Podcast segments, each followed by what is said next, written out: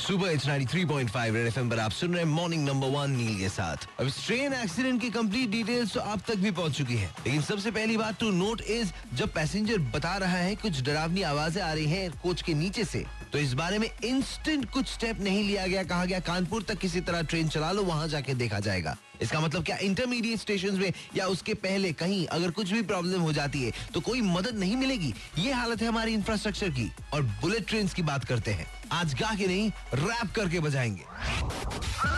Morning number one पर बजा।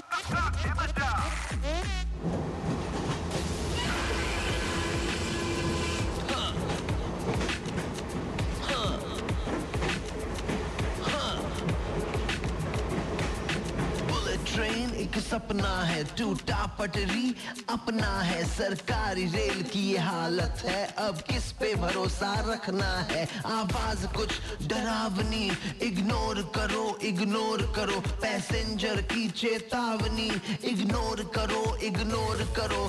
जान अगर कुछ जाती है, मत शोर करो, मत शोर करो। शांति लाना हो अगर तुमको मुआवजा भरो मुआवजा भरो। बुलेट ट्रेन एक सपना है, टूटा पटरी अपना है, सरकारी रेल की हालत है, अब किस पे भरोसा रखना है? हाँ।